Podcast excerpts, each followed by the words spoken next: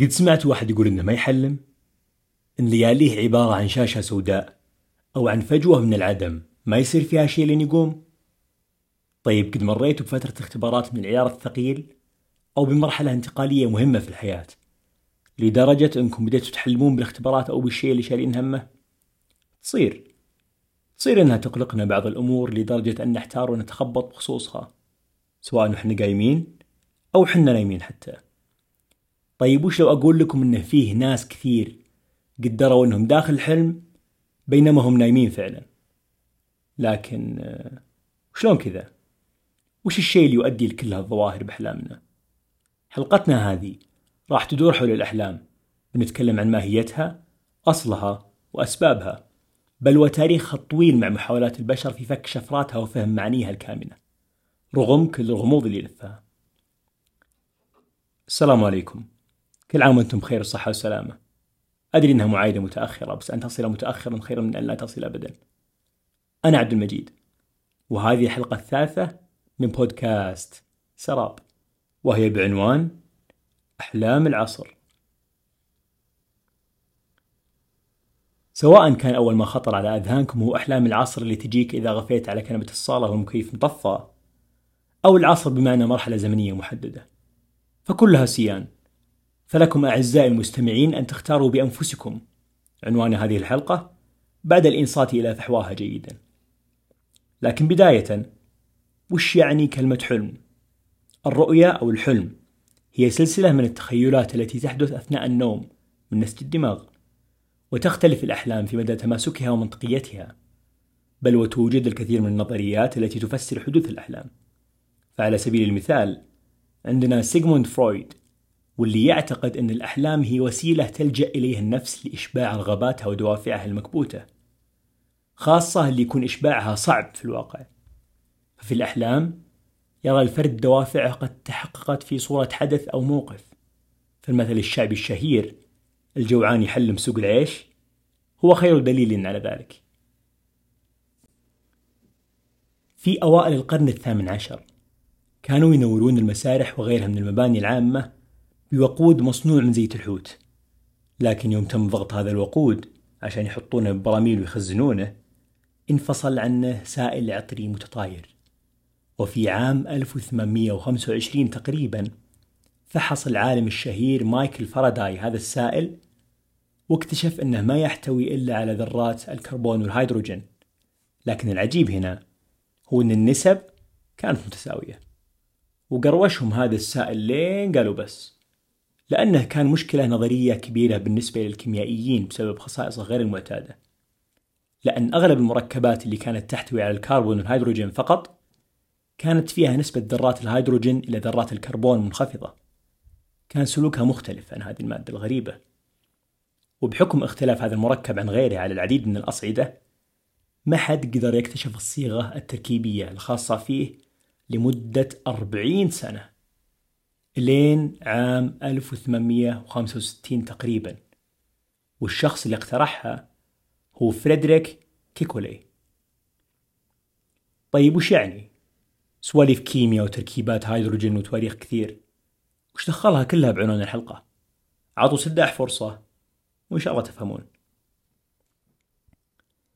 فريدريك أوغست كيكولي فون سترادونيتس.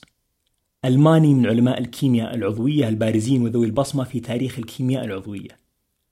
ومن أهم أسباب شهرة كيكولي هو أنه جاوب على أحد الأسئلة التي حيرت علماء الكيمياء لسنوات طوال ألا وهو التركيب الجزيئي للمركب اللي تكلمنا عنه تو. كان كيكولي غارق بالأفكار والهواجيس. جالس على كرسيه قدام الموقد ويشخبط في صفحات دفتره في فندق في مدينة جنت البلجيكية. ما له بالشيطان طاري.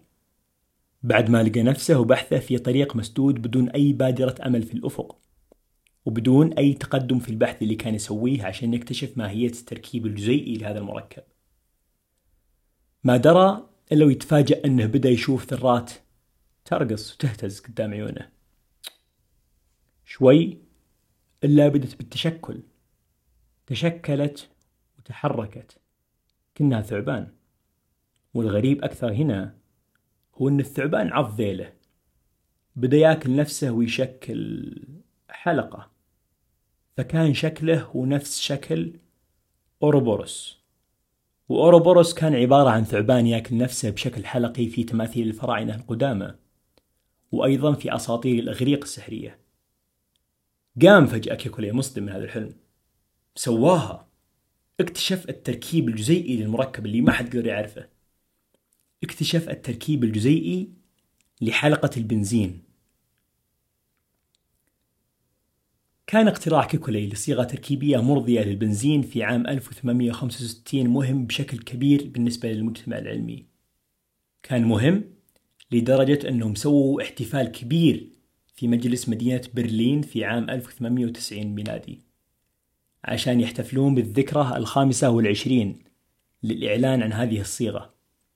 حتى نقدر نقول أنه ينسب له الفضل إلى حد كبير في تطور صناعة الصبغات الصناعية في ألمانيا. وأيضا ساهم بلا شك هذا الاكتشاف في ازدهار الكيمياء العضوية للأبد. وعشان كذا هذا الحلم يعتبر من أشهر أحلام التاريخ العلمي.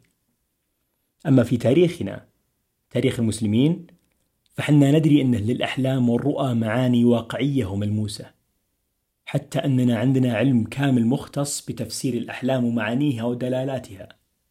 ومن أشهر الأمثلة في تاريخنا هو ما ذكره الله تعالى في سورة يوسف. فيوسف عليه السلام معروف باثنين من أشهر أحلام التاريخ البشري. واللي هم حلم يوسف عليه السلام نفسه يوم شاف أحد عشر كوكبا والشمس والقمر له ساجدين فأولها وفسرها المفسرون أن الكواكب ترمز لإخوانه بينما يرمزان الشمس والقمر لأمه وأبوه. فبعد ما علم يوسف أبوه يعقوب عليهما السلام عن هذا الحلم درى أبوه لما لديه من الحكمة والعلم أن معنى هذا الحلم هو علو ورفعة منزلة يوسف عليه السلام بالمستقبل. أما الحلم الثاني المذكور في سورة يوسف فهو حلم عزيز مصر لأن الملك الهكسوسي خيان حلم بسبع بقرات سمان يأكلهن سبع عجاف وسبع سنبلات خضر وأخرى يابسات وأمر شعبه وحاشيته أنهم يفسرون الحلم هذا. لكن ما حد عطاه وجه. قالوا له إنها أضغاث وأحلام وخرابيط وإنهم كذا كذا ما لهم تفسير الرؤى على كل حال. لكن دله ساقي الخمر الخاص فيه واللي بالمناسبة كان زميل زنزانة يوسف عليه السلام على يوسف لأنه يدري أن يوسف داهية. يدري أنه له علم بتفسير الأحلام وتأويل معانيها. فأول ما سمع يوسف الحلم فسره للملك. قال أن الملك وشعبه بيمرون بسبع سنوات خصبة. خيرها كثير. وبعدها بيمرون بسبع ثانية. شديدة الجوع والجدب. فوصاهم ونصحهم. قال لا تغريكم كثرة المحاصيل والحصاد. فبالسبع الأولى بتلقون كل شيء. ولا تاكلون إلا على قدكم. أما الفائض من المحاصيل فخزنوه. فعلى قولة المثل احفظ قرشك الأبيض ليومك الأسود. وصار فعلا نفس اللي حذرهم يوسف عليه السلام من حدوثه. بعد سبع سنين من النعيم مرت عليهم سبع سنين ثانية ومعها جفاف وجدب أرض وقلة أمطار ما قد مرت عليهم قبل كذا. لكنهم نجوا. نجوا من هذه المجاعة يوم مرتهم الدنيا وجهها الثاني. بفضل الله أولا وبفضل حلم الملك وتفسير يوسف له ثانيا. لطالما حاول الفلاسفة معرفة المغزى والمعنى للأحلام لطالما حاولوا يعرفون سبب سبب حدوثها لآلاف السنوات لكن العلم ما بدأ بتطبيق التجارب ودراسة الأحلام بشكل علمي واقعي إلا من عدة عقود بسيطة لا أكثر. وبالفترة هذه قدر العلم يكشف لنا عن فوائد الأحلام الكثير. بالضبط فوائد الأحلام. سيغموند شلومو فرويد. كان طبيب أعصاب نمساوي الجنسية. يعرف بشكل أكبر لكونه مؤسس علم التحليل النفسي وعلم النفس الحديث. حتى أنه مشهور برضو لأنه أول من بدأ بالممارسة السريرية في التحليل النفسي. أول من بدأ بعلاج الأمراض النفسية عن طريق الحوار بين المريض والمحلل النفسي. أو زي ما نعرفها حاليا باسم جلسات العلاج النفسي. أصدر فرويد كتابه الشهير واللي كان عنوانه تفسير الأحلام في عام 1900 للميلاد. وفي هذا الكتاب تكلم فرويد عن نظرية اللاوعي وتكلم بعد عن أشياء كثير تدور حول تفسير الأحلام وارتباطها بالرغبات الكامنة والغير واعية للشخص الحالم زي ما ذكرنا سابقا. كارل غوستاف يونغ عالم نفس سويسري الجنسية معروف كمؤسس علم النفس التحليلي. جاء يونغ وسع مدى نظريات فرويد.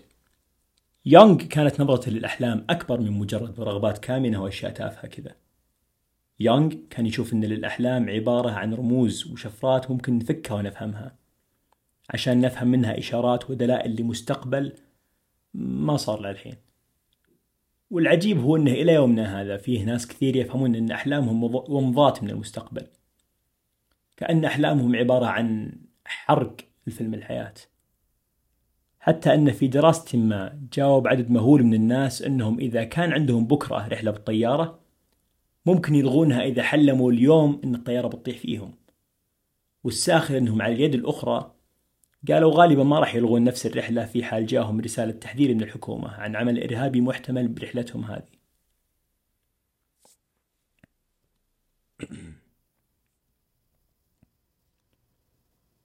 بمعدل متوسط. كل شخص مننا يقعد ساعتين كاملة وهو يحلم كل ليلة. في حال كان ينام بشكل طبيعي يعني. وكلنا بلا استثناء نحلم. حتى لو ما تذكرنا. والإحصائيات تقول أن نص الناس يتذكرون على الأقل حلم واحد كل أسبوع. وبرضو تقول أننا لو سوينا مقارنة بين النساء والرجال فالنساء أكثر عرضة أنهم يتذكرون أحلامهم. لكن السؤال هو لو كانت مدة نومتي ثمان ساعات. بأي ساعتين من نومتي هذه بحلم بالضبط. أثناء نومه يمر الشخص بأربع مراحل مختلفة ومتتابعة من النوم تسمى بدورة النوم. ودورة النوم هي عبارة عن تناوب هذه المراحل واحدة بعد الثانية. لين تكتمل الدورة بعد تسعين دقيقة تقريبا. ويمر الشخص الطبيعي بأربع إلى ست دورات نوم كل ليلة. وتختلف مدة ومدى عمق كل مرحلة تبعا للموجات الدماغية والنشاط العصبي خلال المرحلة نفسها. فالشخص يدخل المرحلة الأولى بعد ما ينام بثواني أو دقائق معدودة لا أكثر. ولا تستمر هذه المرحلة إلا سبع دقائق بس. ومن الأشياء اللي تميز هذه المرحلة هو خفتها. يعني أنك سهل تقوم إذا رن منبهك بهذه المرحلة. ينتقل النائم بعدها للمرحلة الثانية واللي مع أنها ليست خفيفة مثل الأولى تظل خفيفة برضو. وتستمر عشرين دقيقة تقريبا. يبدأ عاد النوم العميق بمجرد دخول الشخص للمرحلة الثالثة. يعني تبدأ معها صعوبة إذا رن منبهك بالمرحلة هذه. وخلال هذه المرحلة يقدر الجسم يسوي عمليات فسيولوجية كثير يحتاجها للنجاة. زي إنه يصلح العضلات والأنسجة العامة تعزيز الجهاز المناعي والتحفيز على النمو والتطور. حتى أنه يجهز الطاقة اللي بيحتاجها في اليوم التالي. تبدأ بعدها المرحلة الرابعة والأخيرة واللي تعرف بمرحلة الرم أو الرابid اي موفمنت أو مرحلة حركة العين السريعة. يدخلها الشخص بعد ما ينام 90 دقيقة تقريبا وتعتبر مرحلة ثقيلة إلى حد ما نفس الثالثة. تنتهي بعدها دورة النوم وتبدأ من جديد بانتقالها للمرحلة الأولى. لكن ما يميز هذه المرحلة هو أن الشخص يدخل فيها لعالم الأحلام. عشان كذا تتحرك عيونه بسرعة. ومن هنا برضو جت التسمية. واكتشف العلم أن من التغيرات الفسيولوجية بهذه المرحلة هو زيادة بنشاط الدماغ سرعة بنبضات القلب وتسارع الأنفاس وأيضا عدم انتظامها. وخلال هذه المرحلة برضو وخلال هذه المرحلة ينقل الدماغ المعلومات اللي تعلمها خلال يومه من الذاكرة قصيرة المدى إلى الذاكرة طويلة المدى. طيب ممكن نستفيد من كلامنا تو عن طريق فهم ماهية دورة النوم وعمق مراحلها. كيف؟ في حال حاجتك عزيزي المستمع وعزيزتي المستمعة على سبيل المثال أنكم تصحون بعد ما نمتوا بثلاث ساعات ونصف فقط. كل اللي عليكم هو أنكم تضبطون المنبه عشان يرن بعد ثلاث ساعات بس. عشان يرن أثناء كونكم في مرحلة نوم خفيف وبالتالي تقومون بشكل أسهل وبنشاط أعلى. صح أنكم تتخلون عن نص ساعة نوم زيادة بس أفضل من أنكم تقومون بمرحلة نوم ثقيل وبالتالي تقومون بصعوبة وكارهين الحياة وحالتكم حالة. بالبداية اعتقد العلماء أن الأحلام ليست إلا ضوضاء عصبية تصير في بعض الأجزاء من أدمغتنا. وأن أجزاء أخرى تربط هذه الفوضى ببعض ببساطة عشان تحاول تفهمها وتحولها لمعاني منطقية. مما ينتج عنها أحلام غريبة عجيبة. أو مثل ما يسميها المجتمع الحديث أحلام العصر. لكن التجارب أثبتت أن الأحلام من مجرد فوضى عصبية. فيه أشياء أكثر عرضة لأننا نشوفها بأحلامنا من أشياء أخرى. وهنا جاء السؤال. هل تحتاج دماغتنا أنها تحلم عشان تحافظ على صحتها؟ غالبا ما تدور أحلامنا حول اللي سويناه أثناء ساعات يقظتنا خصوصا في حال تعلمنا لشيء جديد. أحداث اليوم وخبراته ما تصير إلا مرة واحدة. تظل هشة طول ما هي باقية في ذاكرتنا قصيرة المدى وبالتالي نسيانها سهل جدا. إلا لو نقلناها للذاكرة طويلة المدى. طيب وشلون ننقلها؟ تنتقل بتكرارها مرة وثنتين وثلاث. لين تنحثر في أذهاننا وتحفظ من النسيان. طيب متى تصير هالإعادات؟ بالضبط أثناء أحلامنا. من الجدير بالذكر أن الأطفال يمرون بمرحلة الرم ويحلمون خلالها بمعدل 50% من مجموع ساعات نومهم. مقارنة بالبالغين اللي ما يمرون فيها إلا بمعدل 20% بس. العلم يثبت لنا أن الشخص يخسر أحلامه كل ما عاش أكثر بالحياة. بس لا جد يصير كذا؟ تقوم النظريات حول هالموضوع وتقول أن أدمغة الأطفال تحفظ معلومات كبيرة جدا لفراغها من الخبرات. يحفظ الناس والحركات والألوان والأصوات وش يحب وش ما يحب وش يعوره من اللي يعطيه حلاوة ومن اللي يخاف منه ويهاوشه. والحفظ هذا كله يصير خلال الأحلام. أدمغتهم تسوي كل شيء عشان تجهزهم لحياة الواقع في بيئة آمنة تماما. خذ الموضوع كأنه نظارة واقع افتراضي. قاعدين تدربون بحارة مستجدين على مواقف المحيطات وواجبات البحار عن طريق أنهم يشوفونها ويعيشونها عدة مرات قدام عيونهم. بالنهاية مهما صار مهما صدموا جبل جليدي زي تايتانيك أو أحد كسر الصاري أو صار أي شيء بيقومون سليمين تماما لكن مع خبرات شبه واقعية. فإدجر ديل واللي يعرف لكونه مؤسس هرم التعلم أو مخروط الخبرة يقول إن الشخص يتذكر عشرة بالمية من اللي يقرأه.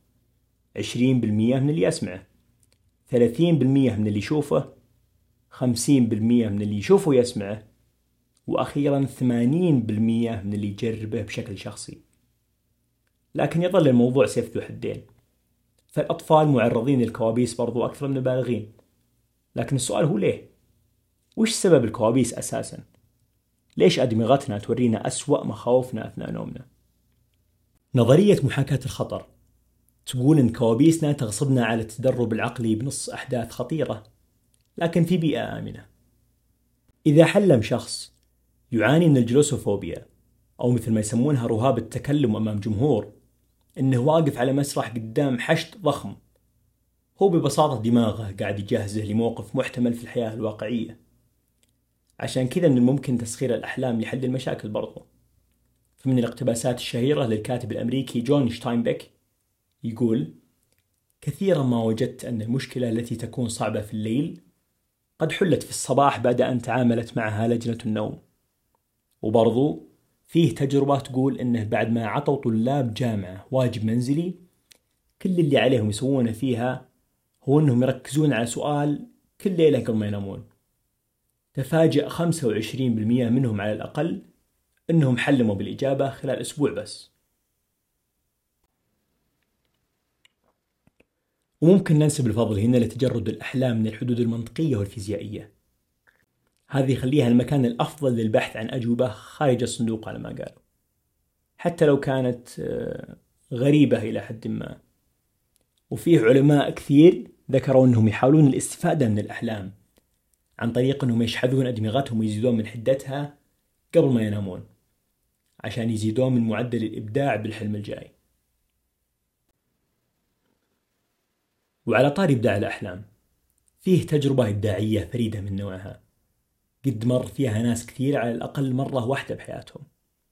تتفاجأ أثناء يومك العادي جدا أن الوقائع ما تتطابق أنه فيه خطأ بالحسابات. تلاحظ فجأة وأنت تتغدون بالبيت إن شعر أمك مولع نار. وأنت تمشي بالشارع تشوف السيارات تاكل علف بدل ما تتعبى بنزين. تدخل قاعة الجامعة تلقى الملكة إليزابيث تشرب مرقة ببيالة مع فرس نهر. وبالتالي تصير أول فكرة تخطر على بالك جملة سينمائية سمعناها كثير مرة واللي هي لابد أني أحلم. لكن الفرق هنا هو أنك تحلم فعلا. ممكن تنتهي التجربة عند هذا الحد بالنسبة للبعض بمجرد ما يلاحظ أنه يحلم يقوم فجأة من النوم. لكن بعض الناس يقدرون يغيرون مجريات أحداث أحلامهم حسب المزاج. كلهم مخرجين أفلام ويعبرون ويدبرون زي ما يبون. وزي ما قلنا قبل شوي ممكن نستفيد من هالظاهرة ونسوي عليها التجارب بعد. وفيه طرق وخطوات وأشياء كثير ممكن تساعد وهي كالتالي أول شيء لازم تبدون تكتبون أحلامكم أول ما تقومون من النوم. لأنه كذا كذا كل دقيقة ونص بيضيع جزء كبير من الحلم وتنسونه على كل ما صحصحتوا أكثر. بتساعدكم هالخطوة أنكم تلاحظون ظواهر تتكرر بأحلامكم. وبالتالي كل ما حسيتوا أن اللي حولكم غريب شوي ابدأوا دوروا هالظواهر هذه عشان تدرون أنكم بحلم. زي أن الناس كلهم عندهم خشمين بدل واحد أو الناس يصبون من البيالات للأباريق ويشربون منها. أو الزبدة هاي شيء غريب يصير بأحلامكم عاد.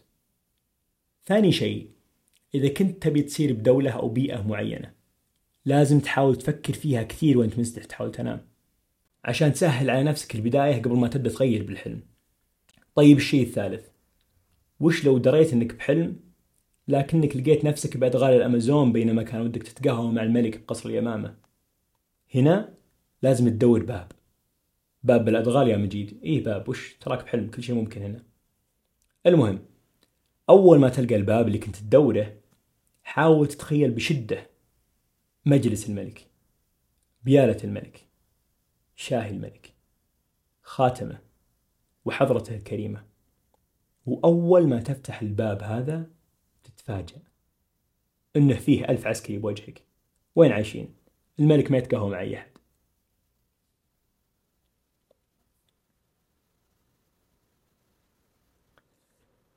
هنا تنتهي حلقتنا.